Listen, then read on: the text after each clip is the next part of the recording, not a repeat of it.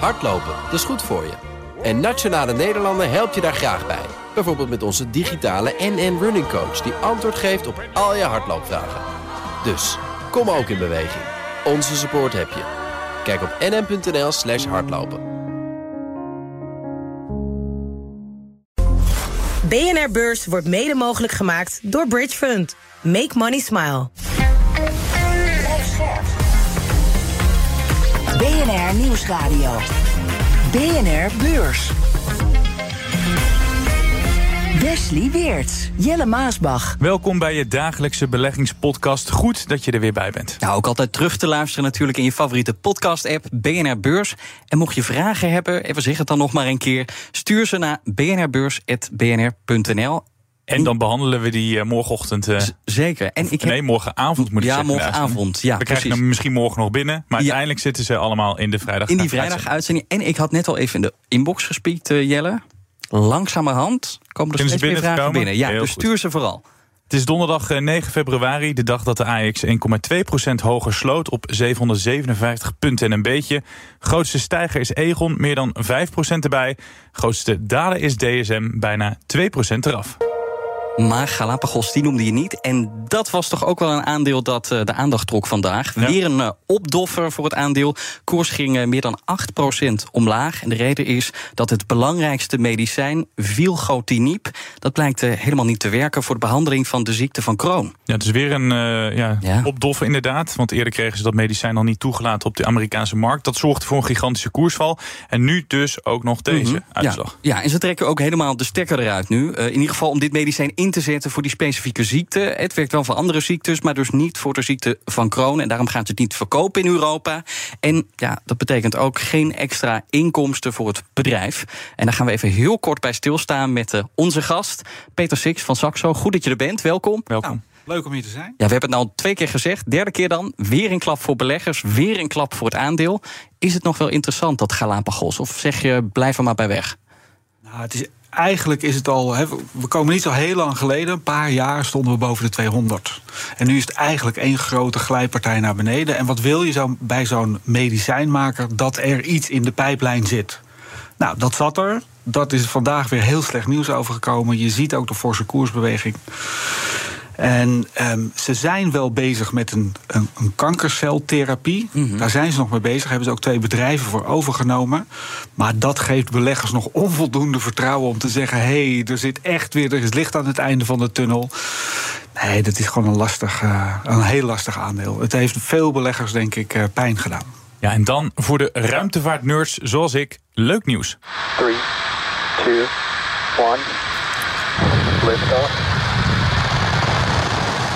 Vandaag schiet SpaceX, het ruimtevaartbedrijf van Elon Musk, een raket af. En niet zomaar één. De Starship gaat de lucht in. Hij is 122 meter schoon aan de haak. Kan mens en cargo de ruimte in krijgen. En dat is het bijzondere. Voor het eerst gaan alle 33 motoren tegelijk af. Oh, dat hoorde ik dus. Ja, die hoorde je dus nog niet. Want het is voor het eerst dat dat gebeurt. Wordt een, een nieuwe test voor het bedrijf. Ja, en als dat lukt, ook weer eens goed nieuws voor Elon Musk ja, natuurlijk. Ja, Shell dan. Opnieuw een uh, rechtszaak rond die olie- en gasreus. Het gaat wederom om een milieuclub, Client Earth. En uh, ja, zij zijn ook activistisch aandeelhouder. En ze vinden, je kunt het bijna al raden, ze vinden dat Shell te weinig doet om de klimaatdoelstellingen te halen.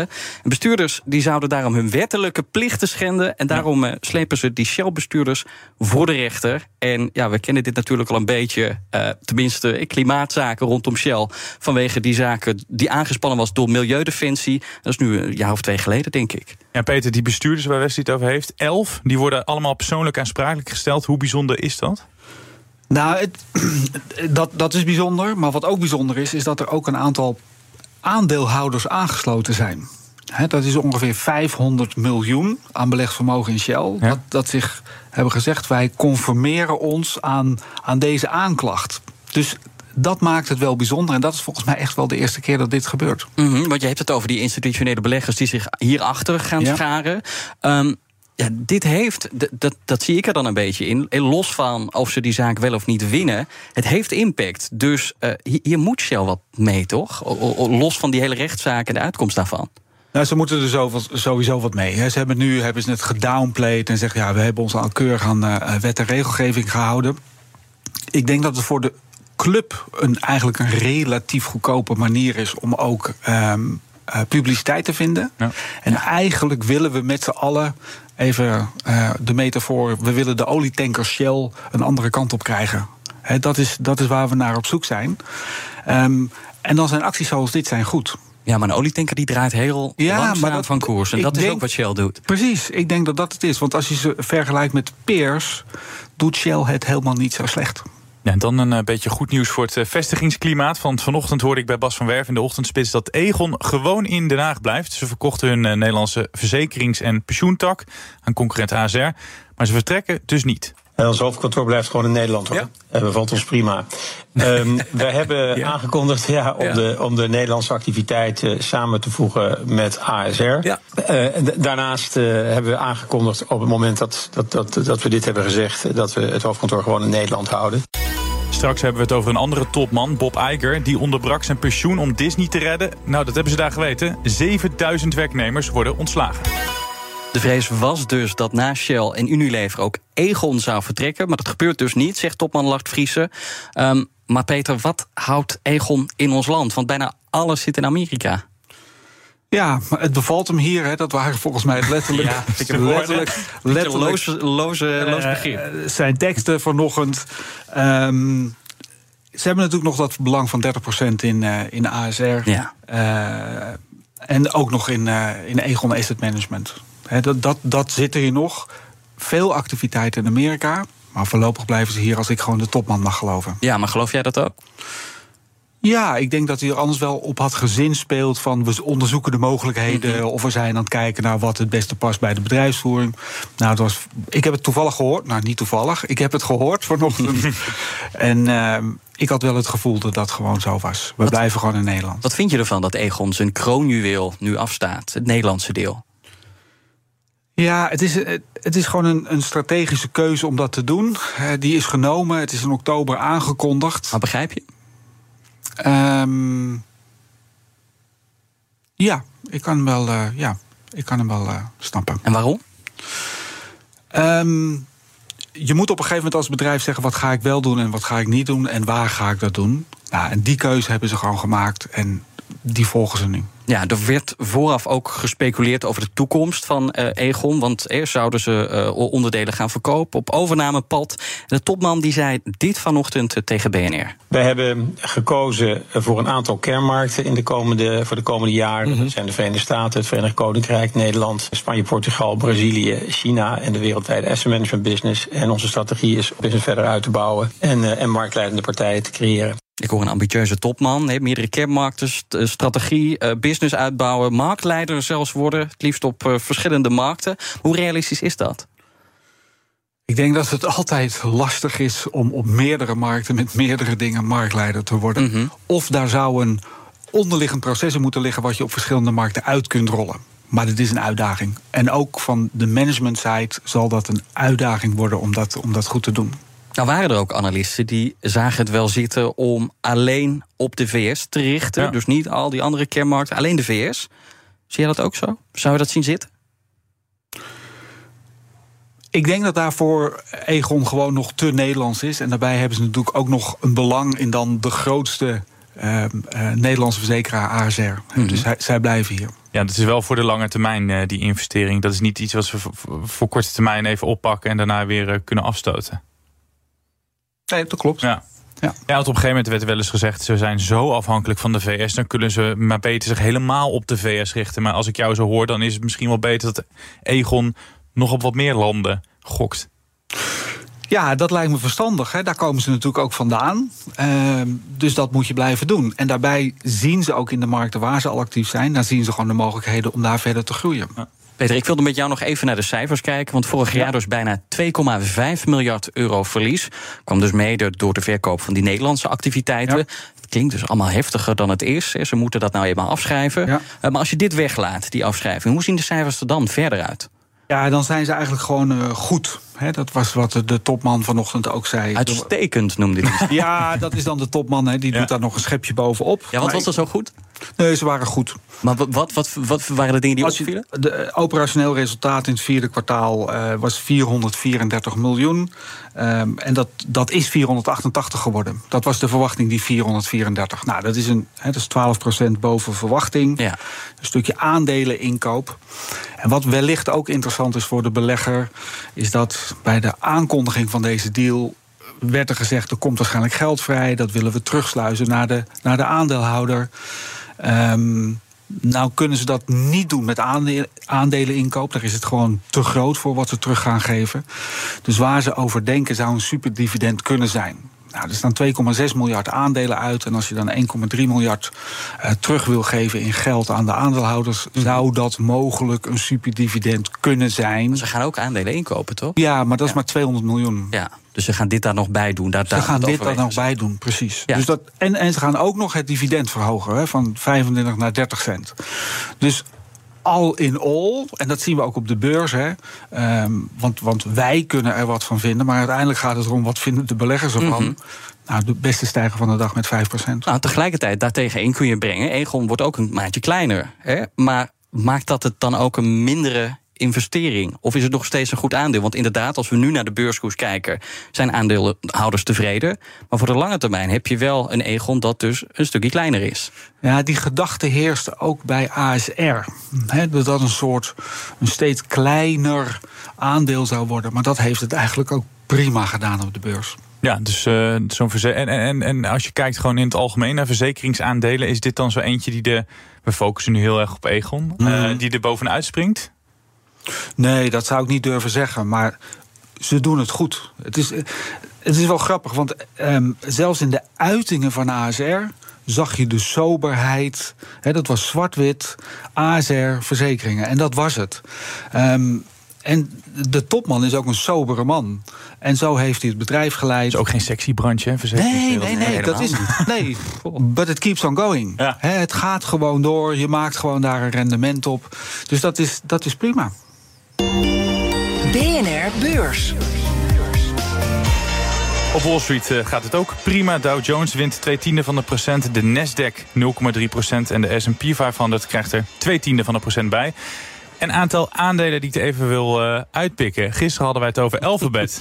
Toen ging het gigantisch naar beneden. Dondert vandaag nog verder. Bijna 5,5% in de min. Mattel, je weet wel, van de Barbies... verliest op dit moment meer dan 10%. De verkopen tijdens de feestdagen die vielen vies tegen. Dus er zijn heel weinig van die Barbies en van die leuke autootjes uh, onder de kerstboom gelegd daar uh, in de Verenigde Staten. Denk ik. Het voelt ook ergens wel een beetje ouderwets aan. Ik, ik heb twee, twee nichtjes. Ik zie die zelden nog met, met Nou, die, die Barbie bestaat al decennia lang. En die hebben ze op een gegeven moment hebben ze wel een beetje proberen te moderniseren. Toch wel.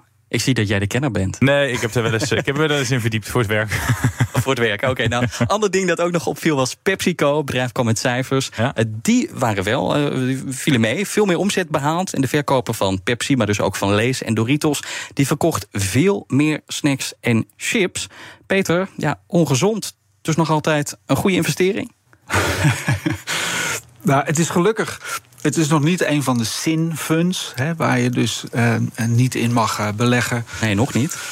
Nee, nog niet. Nou ja, je, je, zegt het nu en we lachen er misschien een beetje om, maar er, er, het is niet onmogelijk, en dat zal echt nog wel een aantal jaar duren, maar dat er richting de suikerverwerkende industrie, dat dat gewoon zwaarder belast gaat worden en dat je dat gewoon terugziet. Tegelijkertijd, en dat zie je, ja, Pepsi niet mijn merk, maar als maar Cola Zero. En we hebben ook de Cola Zero, Zero met de gouden dop. Ja. Die, daar zit helemaal niks meer in. Maar het smaakt wel als cola. Ja. En dus dat zie ik wel als een groeimarkt voor partijen zoals dit. Ja, dus nog steeds dus wel een goede investering. Ja. Die, ook al is het een beetje ongezond en een beetje vettig. Het is eh, nog steeds dus wel een goede investering. Tegelijkertijd is er ook een vrees. Want eh, die, die cijfers zijn mede zo goed omdat die prijzen een stuk hoger zijn. Uh, maar de vrees is ook dat consumenten afhaken. Omdat ze dat gewoon niet meer kunnen of willen betalen. Gaan dan op zoek naar alternatieven. Hoe, hoe lang blijven klanten die, die stijgingen slikken, denk je? Als we kijken naar wat de topman heeft gezegd, bijvoorbeeld een dividendverhoging, daarmee spreek je vertrouwen uit in de toekomst. Dat is wat hij doet. Hij doet ook een aandeleninkoopprogramma. Hij verwacht een organische groei van 6 um, hij verwacht een, uh, winst per aandeel van plus 8% Dus hij heeft echt wel vertrouwen dat mensen dat blijven doen. Tegelijkertijd, mijn collega Hans was hier. Mm Toen ging het over de, het duurder worden van de biertjes. Ja. En ik weet echt nog die 15 euro bij de sportkantine. Toen dacht ik, nou, dat is oh, wel was heel fors. Nou, nee, ik was er niet bij. Maar toen dacht ik van ja, normaal gesproken was dat uh, een euro en dan kreeg je een stapelglaasje. Ja, dat ging toen over Carlsberg. Die was somber. Zij denken dat die prijsstijgingen uh, ervoor zorgen dat klanten afhaken. Nou, PepsiCo is in de outlook ook voorzichtig. Unilever meldt vandaag dat de volumes dalen. Hoe kijk jij dan naar dit soort voedingsaandelen? Want normaal is het een zekerheidje, maar is dat nu ook nog steeds het geval? Het is een mindere zekerheid, maar tegelijkertijd, als je kijkt naar het neerwaarts risico, is natuurlijk ook veel beperkter. Dat betekent ook dat er meer, minder opwaarts potentieel is.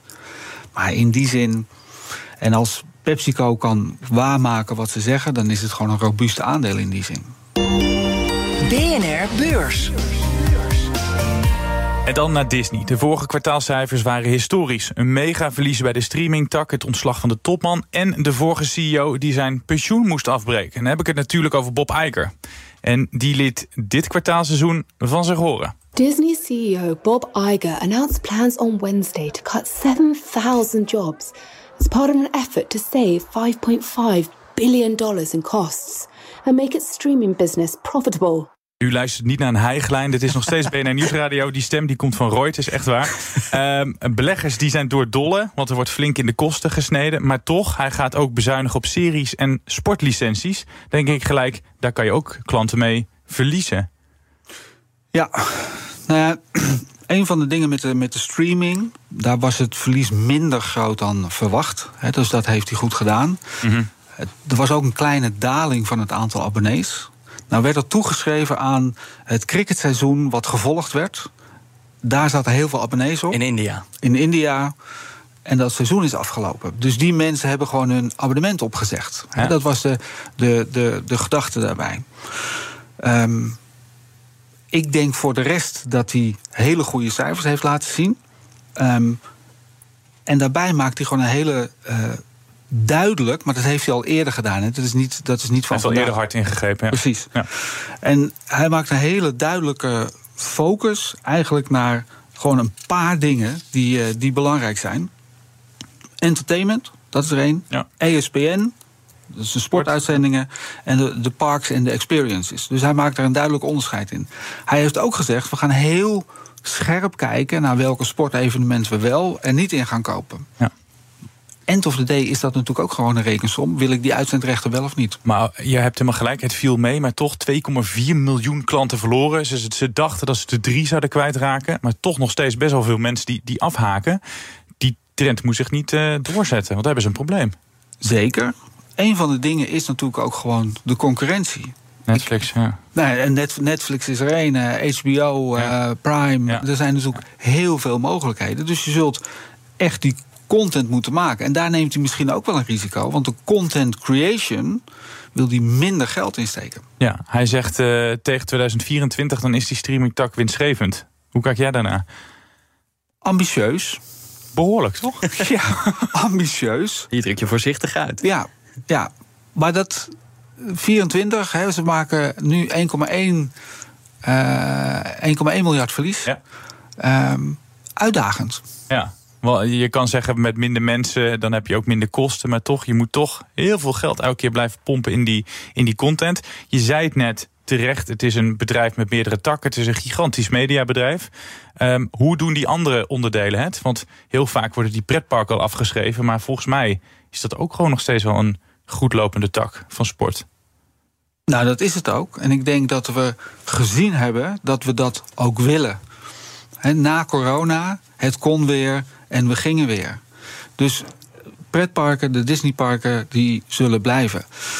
En over het sportgedeelte, daar is ook sprake van geweest van... ja, gaan we dat afsplitsen, ja of nee? Mm -hmm. En Iger heeft gezegd, nee, dat houden we echt gewoon erbij. Ja. Dat gaan we niet afsplitsen. Dat was toen een activistische partij volgens mij, hè? die zei van je moet het afsplitsen. Was dat Dan Loop of uh, ik weet het even niet meer. Maar dat was inderdaad van dat moet ja. je afsplitsen. Ja, en dat, dat heeft hij gewoon weerlegd. Zijn voorganger, die het uh, niet zo heel lang uh, volhield, uh, Bob Chapek, die geloofde heel erg in die streamingtak. Denk je dat Bob Iger iets minder gelooft in die streamingtak? Ik denk wel dat hij in die streamingtak gelooft. Maar hij kijkt gewoon naar wat er nu moet gebeuren om het winstgevend te maken. Daarvoor is hij binnengehaald en dat gaat hij doen. En dat gaat hij enerzijds aan de kostenkant, op zowel personeel als op de contentcreatie gaat hij dat doen. En we gaan zien of zijn uh, nou ja, ambitieuze doelstelling of die gehaald gaat worden. Ja, maar even heel eerlijk, Jelle. Bijvoorbeeld, eh, wij hebben, ik heb vijf streaming abonnementen, geloof ik. Alleen ik zeg die wel eens in de zoveel tijd op. Als ik alles gezien heb, zeg, zet, ik het, zet ik het stop als je dan ook nog minder content gaat maken, nou dan kom ik niet terug. Ja, ik heb toen uh, voor de morning show uh, heb ik Apple uh, de, de streamingdienst van Apple inderdaad. En die hebben ze nou ook opgezegd. Maar de meeste blijf je toch wel een beetje plakken, toch? Ja, wel. Ja, nou, ja, ik, zet het, ik zeg het gewoon op. Ja, het is toch heel makkelijk. Twee klikken op de eh, drukken op met de muisknop. Maar zet je hem dan op pauze of op stop? Nee, ze zet hem gewoon stop en je kunt hem daarna weer aanvragen. Eén ander heel klein dingetje nog. Want ze hadden ook te maken met die vervelende activistische aandeelhouder, die Nelson Peltz. Maar uh, die aankondiging, ik weet niet of je het gezien hebt, uh, Peter. Uh, die hebben er wel voor gezorgd dat hij een beetje gesust is. Hij begraaft de strijd, Bel. want hij wilde eerder dat, dat zit je dat bestuur. Nou, wat, wat hij eigenlijk zei van, they have listened. er is geluisterd bij Disney, ja. maar de dingen die ik zei. Ja, en dan kijken we wat er morgen op de financiële agenda staat. Het is een dag om even bij te komen van alle kwartaalcijfers van afgelopen week. Geen grote bedrijven uit Nederland die met cijfers komen, ook geen grote spelers uit de Verenigde Staten. De bedrijven die met resultaten komen zijn, jawel, Belgium Orange en Aperam. Verder komen er in de ochtend cijfers over de economie van het Verenigd Koninkrijk, over het BNP en over de handelsbalans van de Britten. Het gaat om cijfers van december. En tot slot in de middag nieuws uit de VS. Dan komen er meer gegevens over de overheidsschuld van de Amerikanen. En één ding is zeker, die schuld is gigantisch. In januari werd een record aangetikt, 31.000 miljard dollar. Het schuldenplafond is bereikt. Of die verhoogd gaat worden, dat ligt aan de Republikeinen en de Democraten. De politieke kemphanen die moeten tot een akkoord komen. Anders gaat de overheid en een deel van het land op slot. Jelle, dit eh, waren niet de meest swingende dingen. Belgium Orange, Aperam. Uh, of zie jij er wel wat in, eh, Peter? Nee, nee.